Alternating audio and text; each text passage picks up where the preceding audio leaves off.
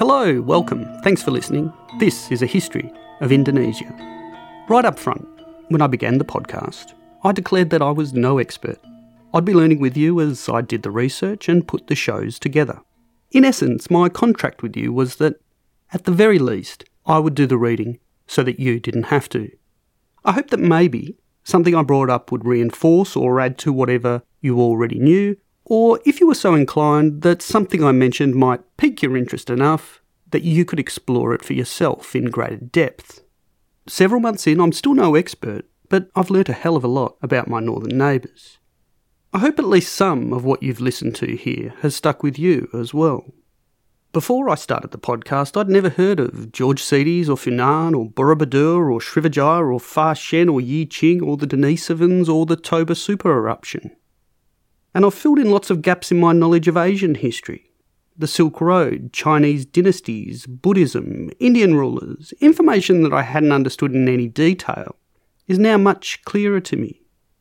Even though we've still got a long way to go, I thought I should acknowledge that we've come to a bit of a milestone. Through prehistory, then into the early trading and farming empires of Java and Sumatra, we've reached the point in Indonesia's history where we leave the almost unknowable world of ancient Indonesia and shift into what becomes a more recognisable period.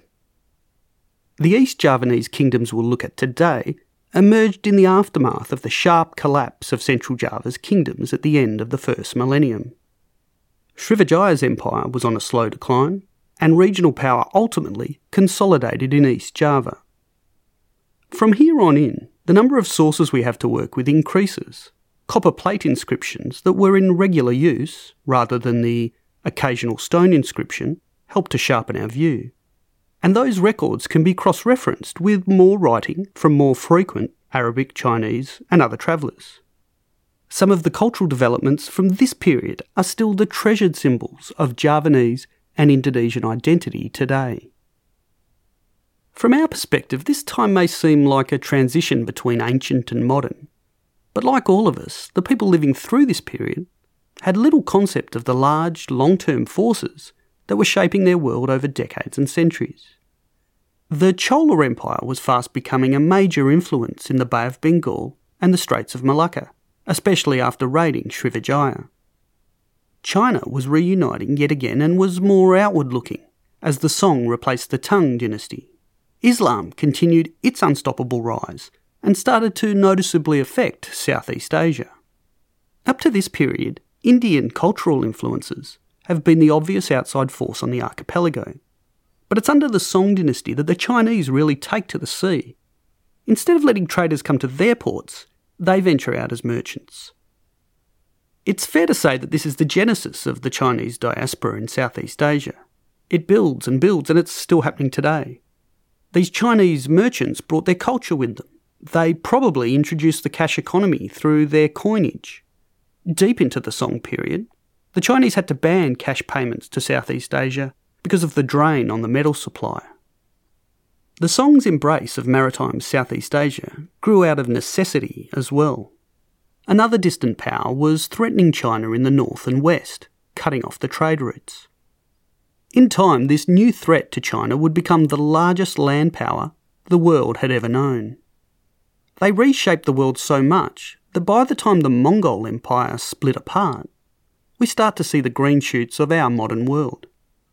No longer disconnected worlds with only occasional contact, the civilizations of Eurasia and to a lesser degree Africa were by the 1300s deeply intertwined with each other.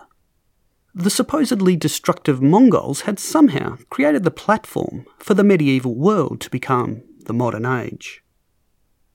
Over the next two episodes, we'll look at this period and how East Java flourished.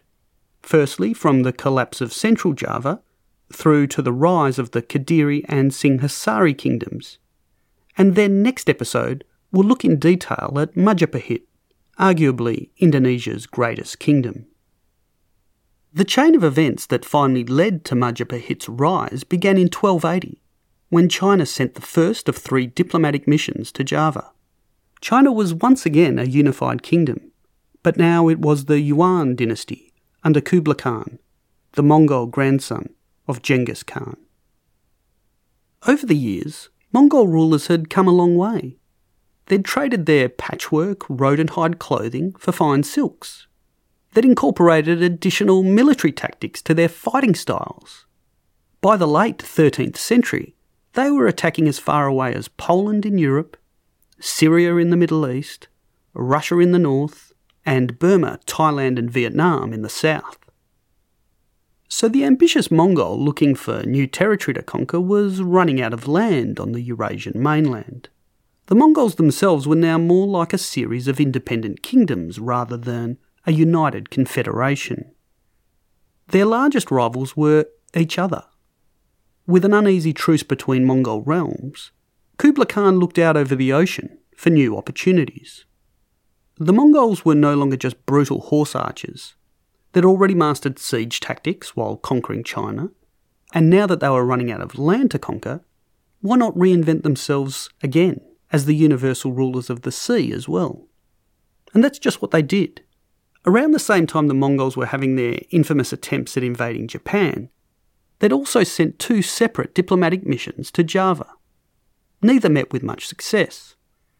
Given that the Mongols usually demanded complete submission and significant tribute, it's not hard to see why the first two envoys to Java went back to China empty handed. The third mission, in 1289, didn't get any better.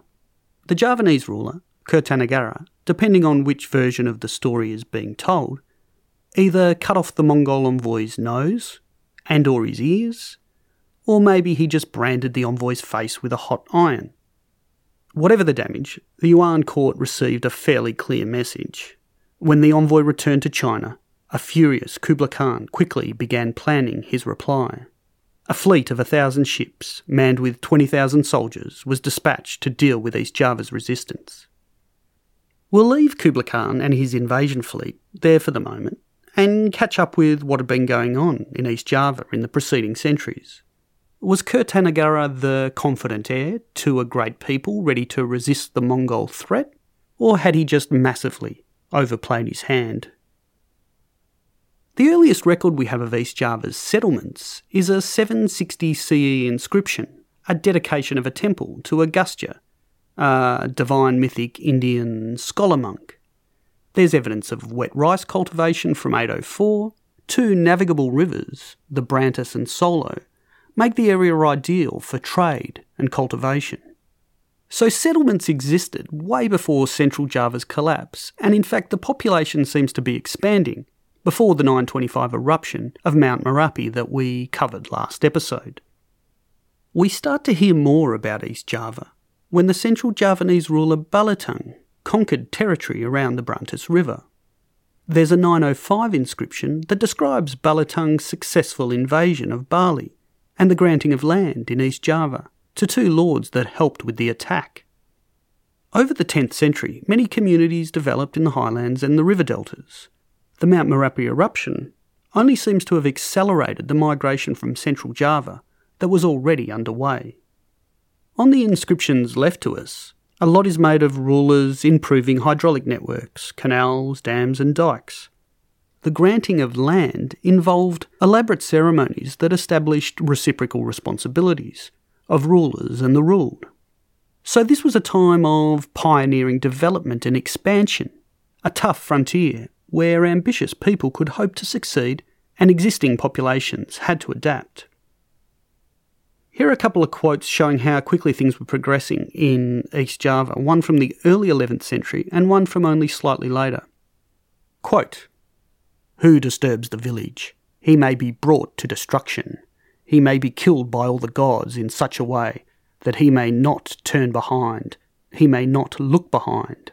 He may be pushed in the front side, struck on the left side. His mouth may be struck, his forehead may be battered, his belly may be ripped open, his intestines may be ripped out, his entrails may be drawn out, his heart may be plucked out, his flesh may be eaten, his blood may be drunk up, then he may be trampled upon. Lastly, he may be killed. End quote.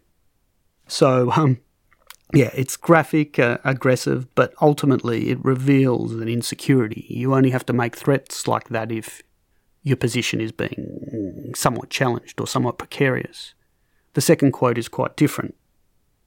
Quote This dam was built in order to bring about benefits for the world and the revival of all the holy religious foundations. This was brought about through the command of His Majesty er Ur Lunga, because he visibly showers upon the world the elixir of life, that is, his affection, causing a rain of merit. By this construction, he will serve to perfect all the holy temple foundations for the benefit of all of his subjects, old and young, who dwell in the sanctified realm of the island of Java. His reason for causing the source of devotion to spread is to provide a shining example for all the world, and also to add to the splendour of his realm. This is the reason for conducting himself as a universal monarch, as he has in undertaking this construction, which will bring about daily well being for the world, thus providing a sign to the world that His Majesty is not interested solely in his own advantage. So it's a much more assured and settled message reflecting a more secure and certain leadership. It was also a more centralised state. Rulers had greater authority and more opportunities to exploit all the advantages East Java had to offer. These communities must have been doing something right because Srivijaya felt the need to attack in 925. A local leader, Pu Sindok, fought off this early challenge and eventually became the leader of Mataram. From this time on, the Mataram King's court was in East Java rather than the traditional area around Mount Merapi. It does make me wonder though did Srivijaya attack preemptively before this region became too strong, or was East Java already challenging Srivijaya? The shift of the royal court suggests it was already quite powerful. The days of cooperation between Srivijaya and Java were long gone. The Sailendras now ruled the Srivijaya Maritime Empire from Sumatra, having lost influence in Java. The East Javanese realm was run by the descendants of the Sanjaya dynasty that had exiled the Sailendras. There's a fair amount of evidence that shifting the location of the capital and changing the dynastic family was part of a formal rhythm of renewal that happened every four generations. We're not certain about this, but the shift to a new sacred mountain around modern day Mount Arjuno south of Surabaya may have been part of this tradition. The new location on the eastern tip of Java presented a real challenge to Srivijaya's supremacy. The Brantas River emptied into a calm bay, protected by the large island of Madura to the north. The area provided safe harbour for traders and soon became a competitor to Srivijayan dominance of trade in the eastern archipelago. The Solo River, just to the north of the Brantas, stretched right back into the central Javan heartland. The Brantas snaked south and east around Mount Arjuno, connecting the coast and the fertile hinterland into a vast network of agricultural and trading communities. So East Java had all the natural assets that made for a successful realm. The ruler could command a large population, and being at the halfway point between the Straits of Malacca and the Spice Islands, meant that they were arguably better placed to control the spice trade. So the Srivijayan attack, fought off by Pu Sindok, would be just the first of many battles. By the 990s, East Java was strong enough to expand its reach to territory in central Java, Bali, and Borneo. In 992, they launched their own attack on the Srivijayan capital, Palembang. It was ultimately unsuccessful, but the attack showed Java's growing confidence. Remember, Srivijaya had been the dominant maritime player for generations. The attack was a challenge to the regional status quo, and it seems Srivijaya couldn't immediately retaliate, as it may have been able to do in the past. But retaliate they did, in 1006, on the day of a royal wedding, hosted by what turned out to be the last Mataram ruler. Srivijaya's forces attacked and wiped out the entire royal family. In the next decade, Srivijaya reasserted its control over central Java, a dominance they hadn't enjoyed for a hundred years or more. In 1017, the Srivijayan mission to China was able to boast of its famous victory and that their ruler was now, quote, king of the ocean lands. So if that was the end of the story, I'm not sure I would have mentioned East Java. Power had reverted to the usual suspects, and life went on. But that's not what happened. In an almost too perfect template of the hero's journey, one member of the East Javan royal family had survived Srivijaya's massacre. The young man was taken in by a group of holy men and kept safe in a jungle hideaway. In this period of exile, the king in waiting matured and grew to know his land and his people better. He was ultimately enlisted by the locals to lead an army and take back his kingdom. It's not just a story that has echoes in Asia's folklore, but in cultures across the globe, in both history and fiction. It immediately brought to my mind characters like Robin Hood, Moses, Batman, and Luke Skywalker.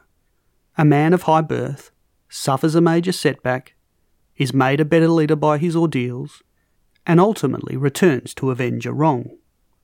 And that's pretty much how the story of Airlangga is passed down to us, a story that seems more like myth than history. Airlangga was the son of Balinese king and Javan princess. His name means jumping water, reflecting his Balinese roots and links back to Java. Interestingly, for those reading ahead, some 900 years later, the Indonesian Republic's first leader, Sukarno, could boast of a similar heritage. Both men used this pedigree to broaden their appeal beyond Java and help justify their claim to the top job. Airlangga, together with his supporters, re established local rule in 1019 and made peace with Srivijaya. At first, he controlled a small realm and concentrated on the perennial problem of water management building new dams to better control the flow of water to the growing network of farmers and traders. He married a Srivijayan princess and built a Buddhist temple, Srivijayasrama, in her honour around 1035. By this time, the Cholas had raided Srivijaya's capital. Maybe the princess had fled Sumatra in the aftermath, or maybe their union was part of an earlier peace settlement that led to Airlangga's rule. The Chola's raid on Srivijaya certainly worked in Airlangga's favour. With Srivijaya weakened and distracted, he was able to expand his influence in Bali and back to central Java. It's during his reign that the localised version of the Mahabharata was popularised. It's thought to have been seen around this time as an allegory of Airlangga's life. Or another way to look at it is as a familiar narrative template that his life story was made to fit into. So, kind of like Charlemagne in Western Europe, Airlangga has a mythic quality. He rebuilt Hindu Buddhist society in Java and gave his descendants a firm foundation to go on from. But just like the Carolingians, Airlangga thought it'd be a good idea to split his kingdom between his two sons to avoid a civil war. Does this ever work? History is littered with these stories, and the result usually seems very predictable. But maybe these old kings were wiser than we give them credit for. Maybe they purposely set up this competitive tension as some sort of Darwinian struggle. Maybe they felt the contest itself would eventually produce the rightful heir. After Airlangga's death, there was a civil war, but also periods of unity. The Kadiri kingdom, based on the Brantas River, is more often than not the dominant power during the 11th and 12th centuries. It's during the Kadiri period that we see the blossoming of Javanese literature. The local versions of the Mahabharata and the Ramayana were formalised and recorded in the old Javanese language. A local story cycle, the Panji Tales, comes from this time. We get our first written evidence of Wayang shadow puppetry from Airlangga's court. So Airlangga and his descendants are remembered as part of a Javanese awakening, after a century marked by natural disasters, displacement, and war, they rebooted the glory days of Central Java in their new East Javan home. I should clarify that when we're talking about Javanese culture, we're often referring to the Javanese ethnic group rather than all the inhabitants of the island. The ethnic mix on Java can be broken down in a number of ways. Places like Madura go through long periods of Javanese dominance but still retain their own heritage. Other areas have been less influenced by the Javanese. The coastal north continues to this day to have a more cosmopolitan flavour. These days, some of the most devout Islamic communities are found on this coastal strip, reflecting the enduring influence of Arabic sailors. And it's not a coincidence that the Dutch established their base on the coastal north of Java. So the coastal north is quite different to the Javanese heartland in places like Jogjakarta and Surabaya. In western Java, the largest minority, the 40 million odd Sundanese, have their own long history that goes back to the earliest Indianised states. Maybe think of the Javanese like the English. They influenced their island like the English influenced Britain, maybe even more so. Even though the island is named Java, the Javanese still share it with people from other traditions. Anyway, the combined resources of both Central and East Java was enough for these kingdoms to start looking even beyond Java and imagine an archipelago wide empire with the Javanese at the centre. Rather than go through the ins and outs of royal shenanigans, and to avoid the various names the kings went by, let's jump ahead to the other power centre that would become known as Singhasari, and look at a character who couldn't be more different from the noble er Ur Lunga. If er Ur Lunga is the archetypal hero, a Luke Skywalker type figure, then Ken Arok is more like a cross between, say, Han Solo and Jabba the Hutt, a rogue or a scoundrel at best, but more likely a gangster, a warlord type figure. He's actually quite a bit like the ancient Greek character Odysseus, a cunning trickster who could be treacherous when necessary. Again, Ken story comes down to us more like myth than history. His story is told in the Pararaton, a book of kings written during the Majapahit period, more than 200 years after his death. More than half the text is dedicated to the epic story cycle of Ken life and his founding of the Singhasari kingdom. The story begins with a familiar scene that's clearly not unique to Western culture. Ken Arok's peasant mother, wanting a better life for her son, puts him in the Brantas River and let him float away, hoping that a wealthier family might find him. Ken Arok is taken by another family, but not a wealthy one as hoped for. His foster father turned out to be a thief and taught the young Ken Arok various criminal skills, and he soon became a very enthusiastic and skilled thief himself. Eventually, he becomes a notorious outlaw, and while on the run, is taken in by a kind sage. The sage turns Ken Arok's life around, putting him on a law abiding path, and he's eventually employed in the royal court in Tumapel, located on the upper Brantas River. He becomes obsessed by the king's pregnant wife after seeing her bathing he abandons his own wife and hatches a cunning plan to kill the king and get the girl. He employs a master swordsmith to make him a top quality kris, a curvy dagger or short sword. But Ken Arok grows impatient with the swordsmith's slow, meticulous, master crafting of this exceptional kris. He stabs the maker with the unfinished weapon, who curses Ken Arok before dying. Back in the Tumapel royal court, Ken Arok continues with his plan. He quietly gifts the kris to a greedy loudmouth attendant in the court, who shows off his new strong weapon with its unique pattern. Before long, everyone in the palace knows who the owner of the kris is. One night, Ken Arok steals back the kris, sneaks through the palace, and kills the king, leaving the kris with the body. In the morning, when the king is found dead, with that unique and now bloody kris the murder weapon, the last part of Ken Arok's plan plays out. He avenges the king by killing the attendant, who everyone else thought was the owner of the kris. He declares himself the new ruler and takes the queen as his wife. Years later, Ken Arok's stepson, remember the queen was pregnant at the time of the king's death, finds out the truth about his stepfather he kills Ken Arok with the very same kris that killed his father, fulfilling the swordsmith's curse. But not to be outdone, Ken Arok's son from his first marriage avenges his father's death by killing his stepbrother and taking the crown. It's an epic of treachery and murder and quite a curious foundation story. The real story is no less interesting than this legend. For the most part, the characters are real figures from the early volatile history of the Singhasari realm. Ken Arok was the founding ruler of this eastern kingdom that would go on to challenge Kadiri. Kadiri was the dominant kingdom on the Brantas, and from that strong position, had been able to control central Java too. Whenever Kadiri conquered their eastern neighbours, though, they rarely held on to the gains for long. The highlands of the Upper Brantas had natural advantages that made the people prosperous and their land easy to defend. They also had access to the high ground of the Lower Brantas, so they could harass Kadiri activity on the river and retreat to their well protected base when necessary. So for decades, they had mostly checked each other's power.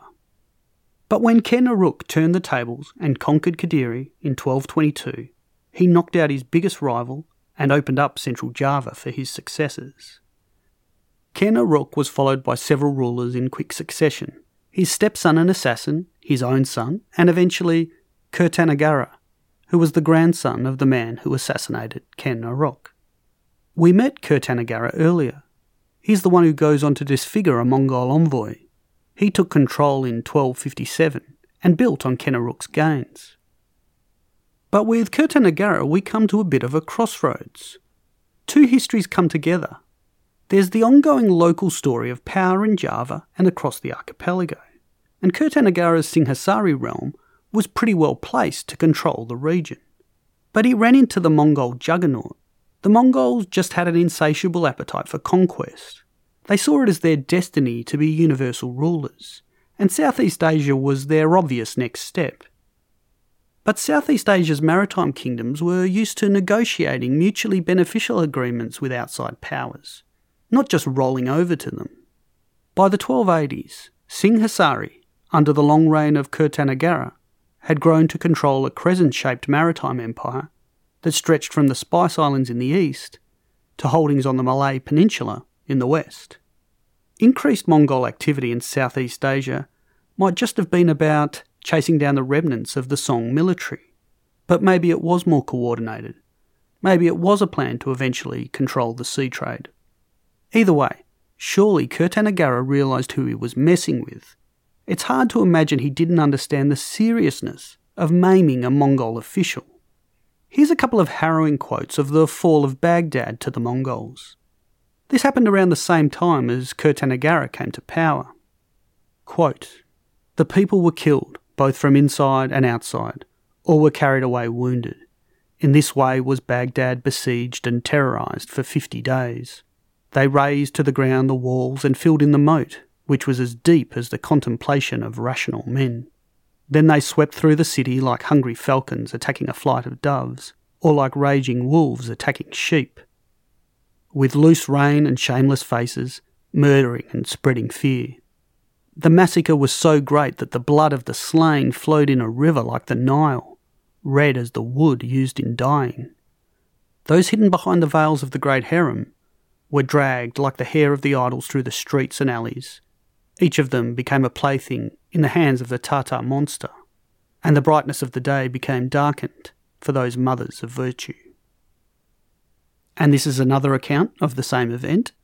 Quote, For several years I put off reporting this event. I found it terrifying and felt revulsion at recounting it. Oh, would that my mother have never borne me, that I had died before, and that I were forgotten. The report compromises the story of a tremendous disaster, such as had never happened before, and which struck all the world. They killed women, men, and children, ripped open the bodies of the pregnant, and slaughtered the unborn. I'm not saying Kurtanagara was aware of this sort of detail, but the fall of Baghdad, that had been one of the great cities of the world for centuries, would have resonated around the trading networks that Java relied on. You'd think that by the late 1200s, the Mongols' reputation would have preceded them. And they weren't a distant threat. They had a much closer presence in Burma, Thailand, and Vietnam. Kertanagara might have been jumping at shadows, maybe in the process of trying to consolidate power against a perceived Mongol threat. He inadvertently brought them down on himself. There is some evidence that Kertanagara's raid on Malayu in the Straits of Malacca was seen by the Mongols as an attempt to limit Mongol access to maritime Southeast Asia.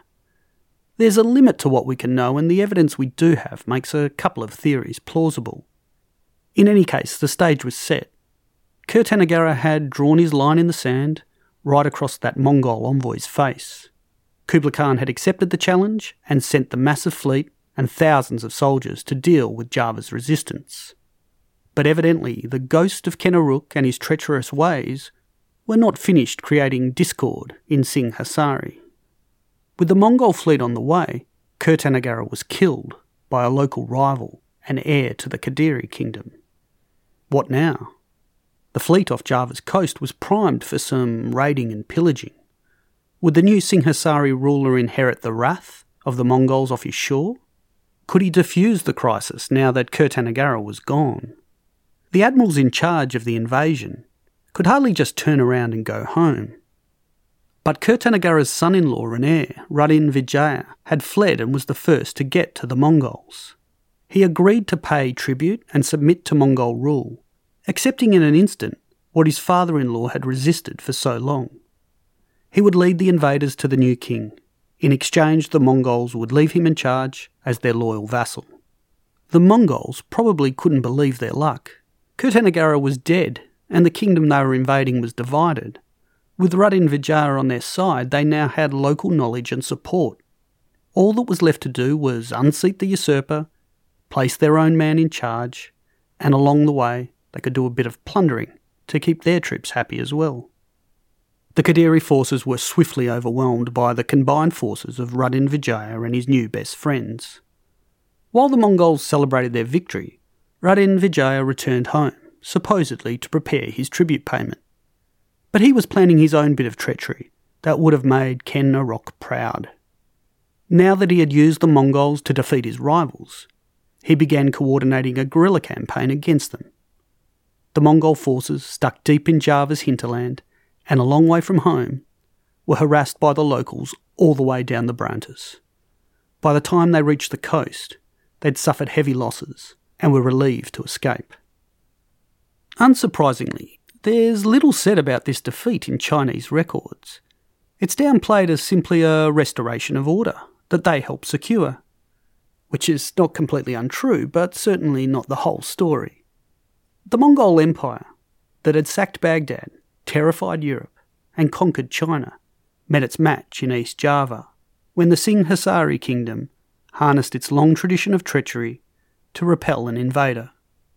With the defeat of the Mongols, a new era began. Just as Srivijaya had become supreme centuries before, now once again there was one dominant power across the archipelago. Raden Vijaya's victory marks the founding of the Majapahit Empire, and it would become a name that resonated through the years of colonial rule and inspired a nationalist movement hundreds of years later. Next time, we'll look at Majapahit in detail as it rises to be the greatest of the Hindu Buddhist states, and then adapts to another international faith, Islam. If you want to get in touch, email anotherhistorypodcast history podcast at gmail.com, Facebook, History of Indonesia podcast, Twitter, at another hist A N O T H E R H I S T P O D, another hist pod, and rate and review on whatever platform you use, that'd be appreciated. Again, thanks for listening. Talk to you soon.